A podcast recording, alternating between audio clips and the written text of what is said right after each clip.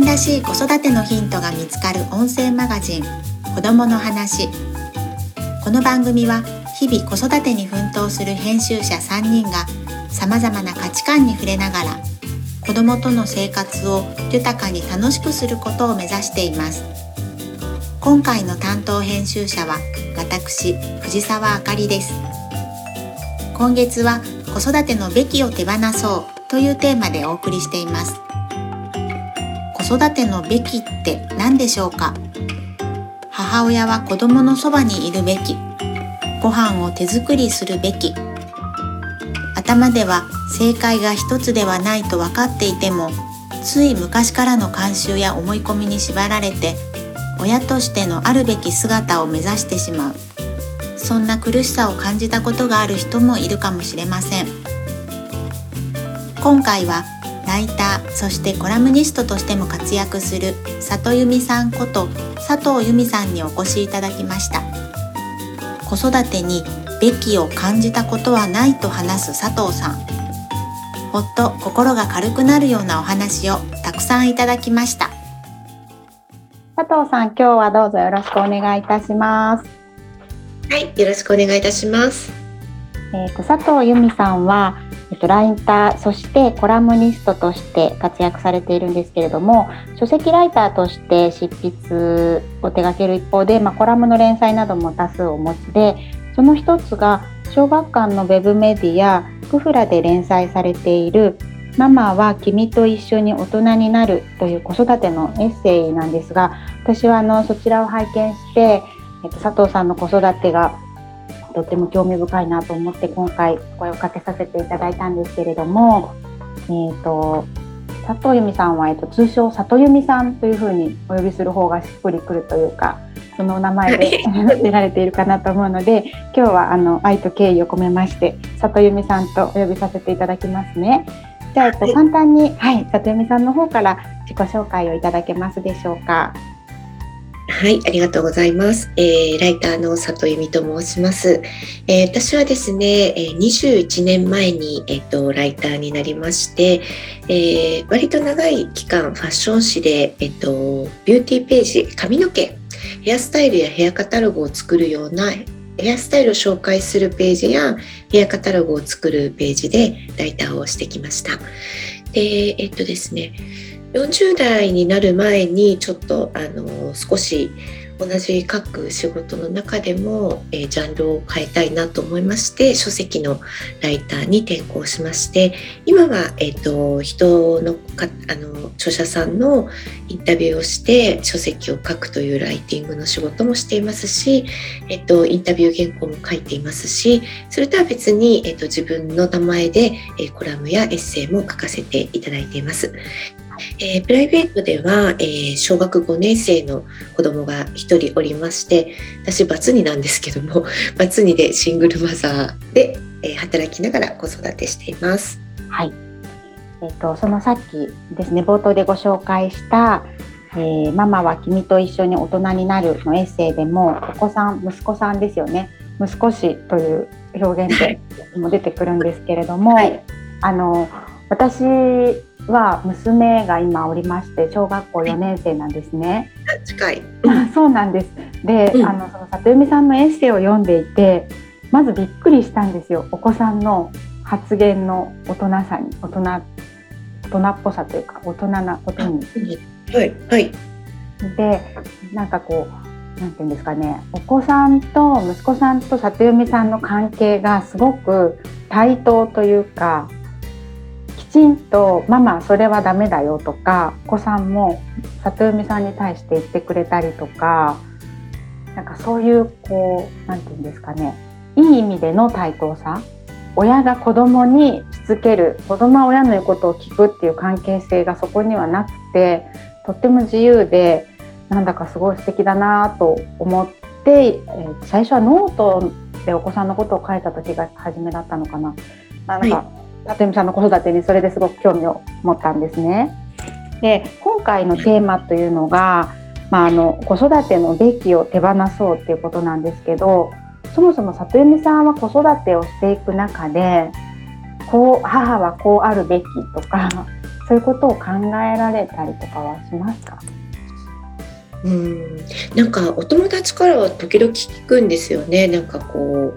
う、うん、毎日ちゃんとご飯作ってあげなきゃダメだよねとかあ習い事とかこう、うんうん、あの連れてってあげないとダメだよねとか送り迎えしてあげなきゃねとか聞くんだけれど私なんかそういうふうにあまり思ったことがなくて、うん、なんかできることはやるけど難しいことはごめんねっていうふうにいつも思ってるからあそうだから何かやらなきゃいけないって思ったことは全くないですね。一つだけあるとしたら、はい、毎日生きて生きて終わるみたいなことですかね。あのそのその日一日その子をが生きたままの状態でちゃんと寝る明日もちゃんと元気で起きてくるっていうことだけは意識してるんですけどそれ以外は何も何とかするべきってことはあんま考えたことがないかったかもしれないです。えー、それは、うん、ななんていうんですかね。ずっとそうですか。もうお子さん生まれた時から。何かこうプレッシャーとか例えば私は一人あの上の子がそのさっき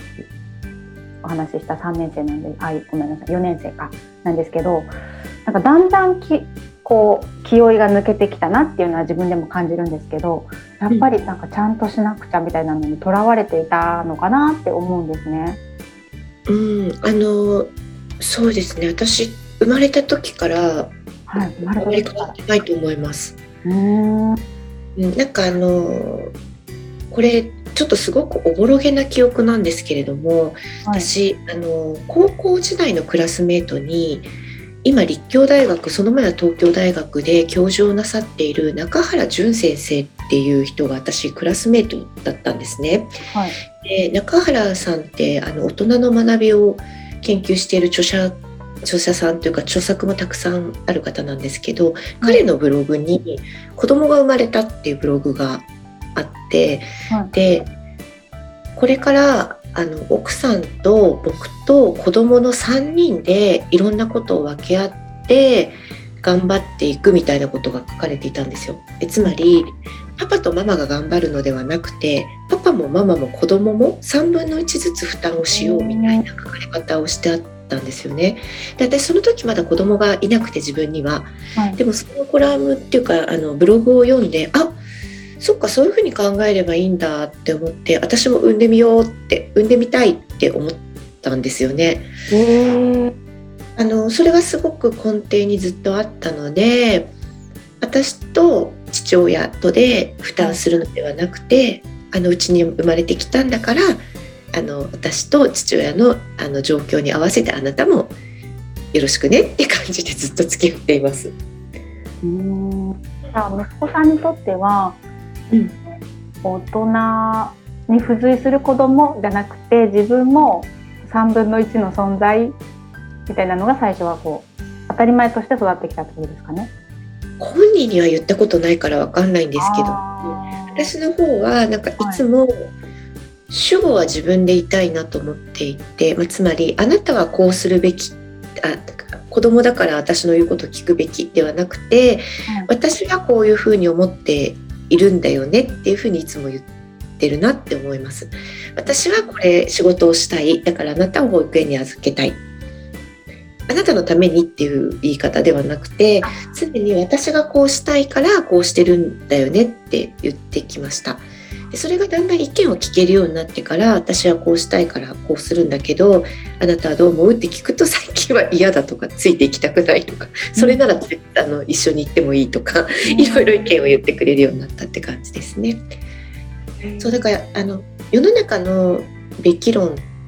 て分かんないんですけど多分子供のためにこうするべきみたいによくあると思うんですけどそれって子供のためにこうするべきと私は個人的に思っているっていうだけだと思うんですよ。つまりあの主語が世間のように一瞬になっちゃってるんですけども、はい、あのこうするべきって言われた時はああなたはそうなんですねって言うだけにしています。それは別に世間が言ってるわけじゃなくてあなたがそう思ってらっしゃるんですよねっていうことで私も同じこと思ってますっていう時もあるしあ私は思わないですよねって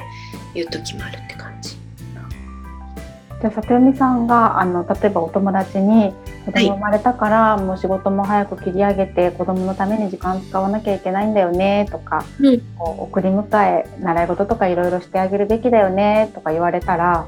ど,、うどう答えるんですかいつも？あすごいね私全然できないから尊敬するって言います。あでもそれは本当に尊敬するんですよね。うん、あのそれをあのそれが今子供にとってとても良いと思ってやってらっしゃることだと思うから、うん、あのそういうふうに考えて自分の時間を子供のためにやってよって思っている気持ちがとても尊いものだと思うからそれはすごく素敵なことだと思います。私はやらないしできないけどあのそうしている友達はあの素敵だなって思います。ただそれがすごく苦しそうだったら、まあ、そんな私はしてないけどそんなに誰にも怒られないよって 言ったりすると。う。ん、べきにとらじゃなければ全然ややればいいと思う。だって好きでしてるんだったらみんなやりやったら幸せだと思うから。そうですね、うん、おそらくこの「べきを手放したい」って、まあ、このタイトルに引っかかってくださる人っていうのはべきを手放したいなと思っているすなわち、やっぱりちょっとそこに苦しさとかね、なんかこうやりづらさを感じている人がいるからこそかなと思うんですが、うん、その時にそもそも何て言うかこう子育てって答えがないし、まあ、子供のタイプとか親のタイプもそれぞれですよね。うん、その中でこうその家その家で答えを見つけていけばいい話なのかなって頭では思うんですけれど、うん、つい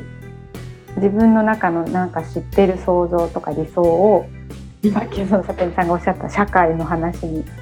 してしまうというか主語を大きくしちゃうっていうのは。あそうですよねだから主語のサイズは私とっても気にするようにしていて。なんか私はこうしようと思ってるとか私はこうするべきだと思っているっていうのはもう全然皆さんそれぞれ思った方がいいと思うしやってやればいいと思うんですよね。だけど私たちはこうするべきってなった瞬間それはあの We の話とか We 愛の話 We の話になると思うんですけれども We の話ではないよねっていうことは感じるので私たちがみんなやりたいのは子供を子育てしながらみんな幸せになるといいよねってことだけが私たちはやりたいことであってそれぞれ選ぶことはみんな主語が違っていいよねっていうことはいつも思っています。うんのでエッセイで書く時も、い、ろんな考えをしていらっしゃる方の考えを書くんですけどもいつもなんか私はそのエピソードを置いてくるみたいなイメージで解釈はあまりしないことが多くてあそういうふうに考える方もいらっしゃるんだな。私はこういうふうに考えるいろんなママがいていいよねっていう、うん、でもみんな私たち全員子どもの幸せを願ってるし自分も幸せになりたいと思ってるから敵対するものじゃないしあのみんな同じゴールには向かってるよねって、うんうん、すごくちっちゃいところでの視野で見るとみんな別々のことしてるように見えるけど私たち全員子供を幸せに健康に元気に大きくなってほしいって願ってるところでは全員同じだよねっていうところは同じだなって思ってるから、うん、みんなそれぞれ押し付け合わなくてもいいんじゃないかなって思っそうですね。今すごい肩の何かがブーンって落ちました。ズンって。ポロリと落ちました。良いことかな？良い良いですか？いやいあの確かにそのいいと自分の考え、うん、自分がやりたいと思うことはやればいいしっていうのは本当にそうだなと思うし、うん、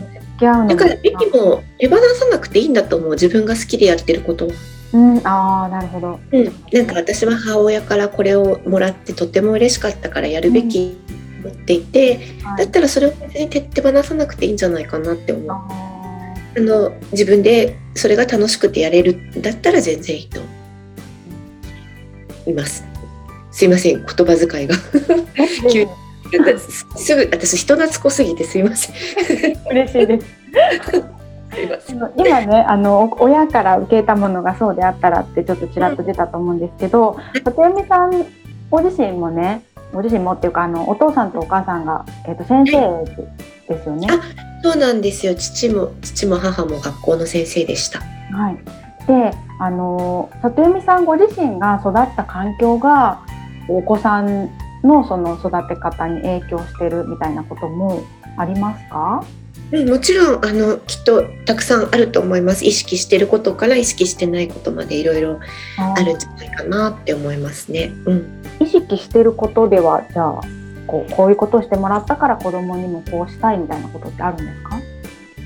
うんと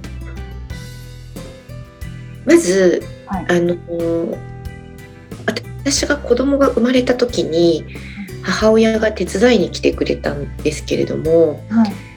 あのその時の言葉が私ちょっと忘れられない言葉が一つあってなんかお父さんもお母さんも学校の先生をやっているからこそ子育てや教育の仕方ってどんどんアップデートされてるっていうのは分かってるつもりでいると。だから、あのユミのやり方に任せるからなんかあのお父さんとお母さんが手を出したことでなんかそれは今の時代には合ってないって思ったら何でも言ってねって言ってくれたんですうちの母が。すごいことだなと思ってでなんか確かに昔はこれがいいなんだろううつ伏せ寝が良いと言われていた時代もあったりとか、でいろんなものがこうアップデートされてるのは確かでそれをすごく柔軟に考えてくれるのはとてもありがたいなと思ってで私自身もあの決め事を作るのはやめようって思ったんですよ。ここまではこういうふうにやるって決めてたけどちょっともう今日からルール変更なんかなぜならこっちの方が良さそうだと思ったからみたいなことはよく子供にも伝えるんですよね。なのであのまず一つそのルールはいつも変更していいっていうか今日の明日よりも今日の私よりもあ昨日の私よりも今日の私の方が進化してるからあのそれは子供もだからどんどん変えてっていいんだっていうことはまず一つすごく意識をしています。あとそれと一方で逆に私はそのお話を母から聞いた時にその栄養学とか健康の面での常識っていうのは確かに変わってると思うから、まあ、あのお互いね最新のデータを取り入れたらシェアしようねって話はしたんですけど違う意見が子供に伝わることは私は OK だと思っていてつまりママはこう言ったけどばあばはこう言ったとでどっちに従えばいいんだみたいなことがもし出てくることって全然あると思うんです。で私の父と母は必ず子供に何か意見をする時は答えをすり合わせしてから2人とも同じことを言うように教育してくれてたんですね。子供が迷わないように。だけど私はその必要はないと思っているというのは母に伝えて、まあ、なぜなら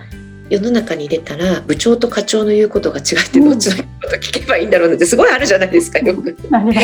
長と副編集長の意見が違うとか。ありますだからでもあの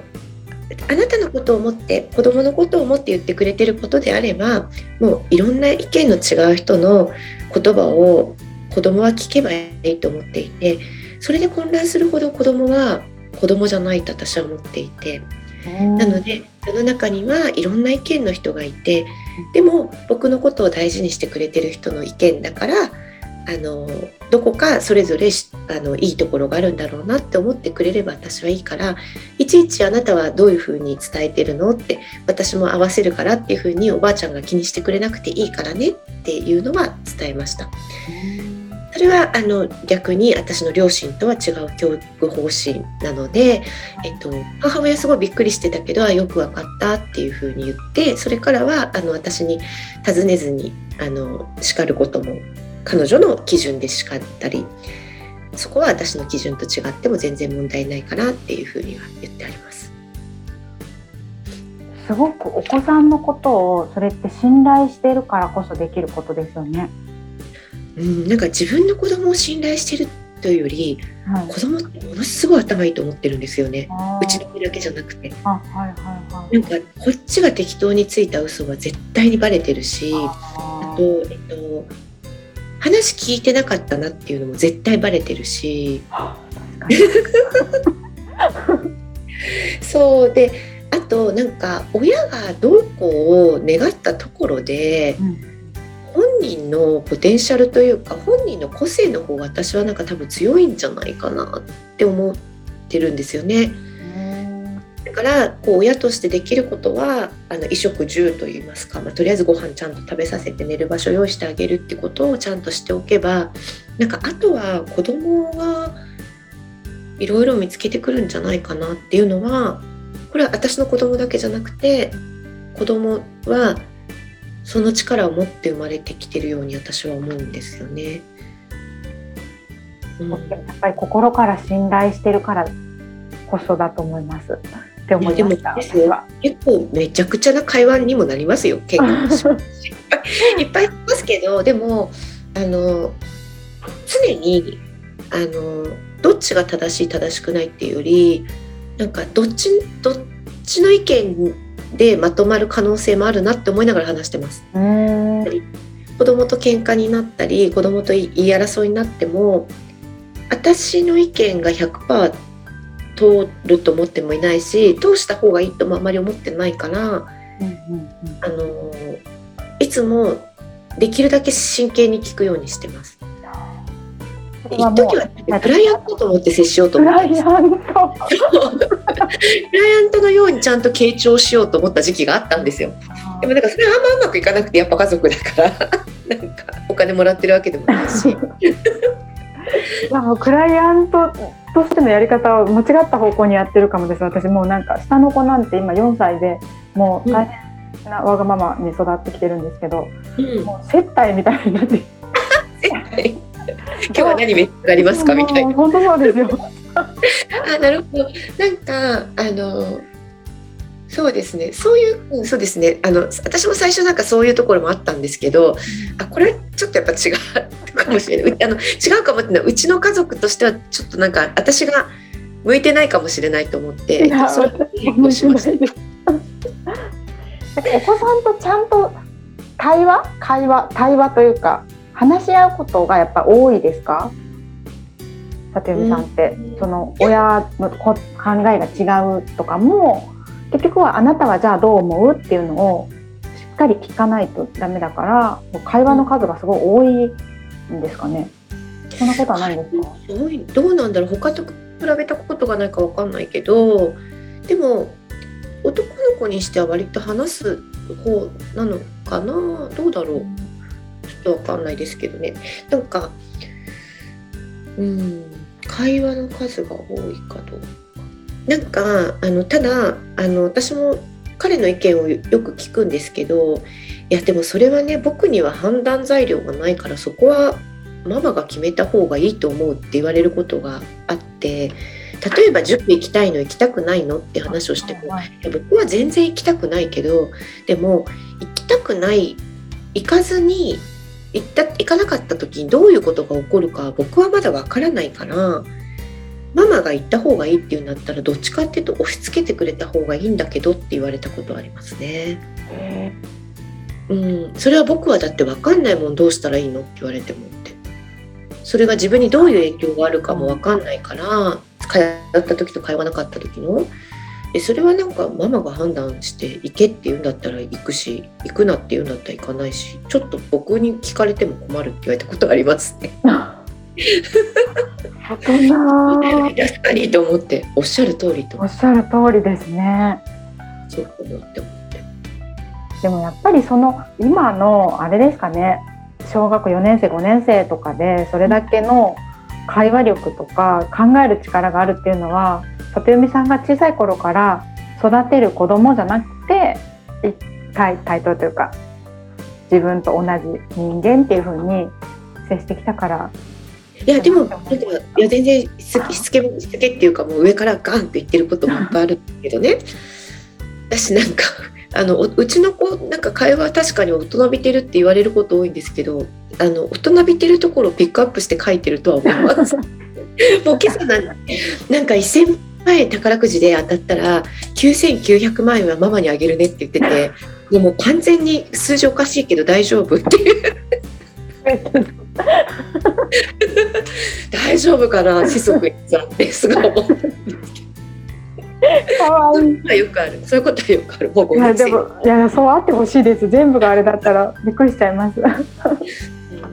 そういうすごいあの幼いところも全然いっぱいといろいろお聞きしたいことはたくさんたくさんあるんですけれども、最後にねあの里由美さんの子育てにもしキャッチフレーズをつけるなら一言で表すとしたら、っていうのをお聞きできたらと思うんですが。はい、私これいただいた時からずっと考えてたんですけどあやっぱり、はい、ママは君と一緒に大人になる」っていうタイトルで連載やってるんですけどそれがやっぱり自分の中に一番核にあるなと思って母親まだ10年しかやってないし N 数も1しかなくて N 一人っ子なんで N イコール1だし。N 数。N, N 数そう。あの要は1人分のなんていうサンプルしかないんですよね。はいはいはい、だからあのなんだろう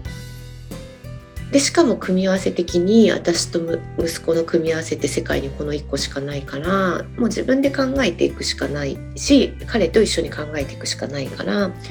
ぱりあの私が大人で彼が子供というよりは彼が成長する速度でいやもう彼よりは全然遅いんですけどね大人の方がやっぱり。大人になっていけたらいいなっていうふうに思ってるなって思ったのでやっぱり一言で言うならやっぱりママも君と一緒に大人になるから一緒にやっていこうぜっていう感じかなと思いました。あありがとうございます素敵ですね。だからそこにやっぱりもうそもそもの私とは視点というかあれが違ったんだっていうのはすごい発見でした育てるんじゃないなって今改めて。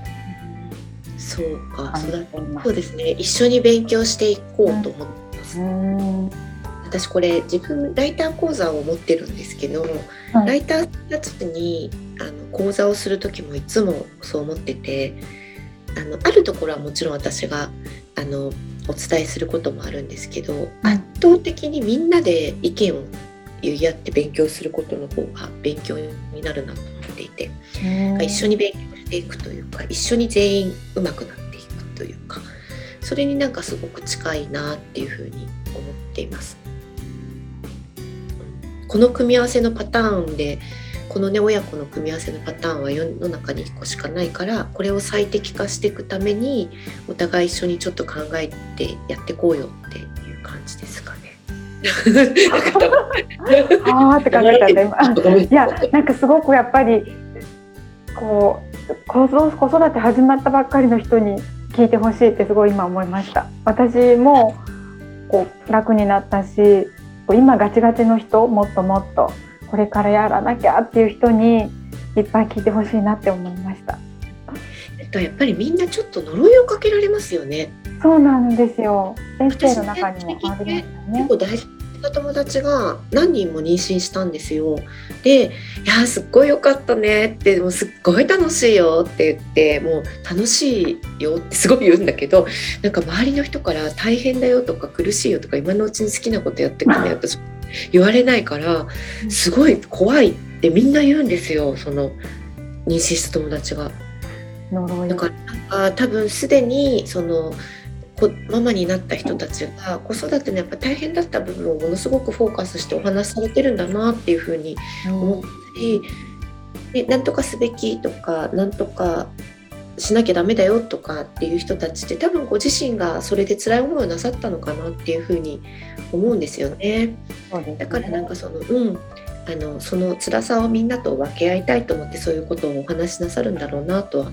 思うんですけど、まあ、私はあのすごく楽しいことが多かったので、うん、あの芸風としてもあのなて言うんだろうあまりなんていうのかないろいろ内省できるタイプの人間でもないから結構もうあそこはなんか楽しいところこんな素敵なことがたくさんあるよっていう方をあのお伝えしていきたいなっていうふうに思っていて、うん、なんかいろいろあるけどすごい楽しい楽しいしできることになるようなのがいっぱいあるから、うん、できなくなることよりできるようになることのがいっぱいあると思ってるから、はい、その時間がみんなみんな一緒に楽しめるといいなって思ってます。ありがとうございます。子育ての少し先を行く人がそうやって言ってくださると、もう希望の道というか。いやいやいやでもでもあの全然まだ5年生だし N イコール1だし別に ただなんかね成功とかがないと思うの別に。あ確かにそうですね。うまくいったとか、失敗したとかどっちもないと思うんですよ多分、うんうんうんうんそんなの多分自分が生きてるうちに分かるようなことじゃないし、うん。死んだ後も多分分からないと思うんですよね。だから、うん、苦しくない。自分が苦しくないやり方をしたらいいなって私は自分には思ってますね。ありがとうございます。はいすごく気持ちが軽くなって幸せになれるお話でした。よかったです。はいありがとうございます。やりすぎたら大丈夫かな？あとんでもないです。あの里見さんのそのねいろんなお子さんとのエピソードとかエッセイとかがあエッセイじゃないエピソードが書かれているエッセイ、えっ、と小学館のウェブメディアクフラですねで連載されているママは君と一緒に大人になるっていうのをあのぜひ皆さんもはい読んでみてください。じゃあ里由美さん今日は楽しいお話をどうもありがとうございました。こちらこそありがとうございました。今回は里由美さんこと佐藤由美さんの「べきにとらわれない子育て」についてお届けしました里由美さんの「子育てには成功も失敗もない」という言葉がとても印象的ですべきにとらわれてしまった時その「べき」という気持ちを因数分解するようにそれが誰の願いか誰の思いかを時にはちょっと考えてみるのもいいかもしれません今回もお聞きいただきありがとうございました。それではまた。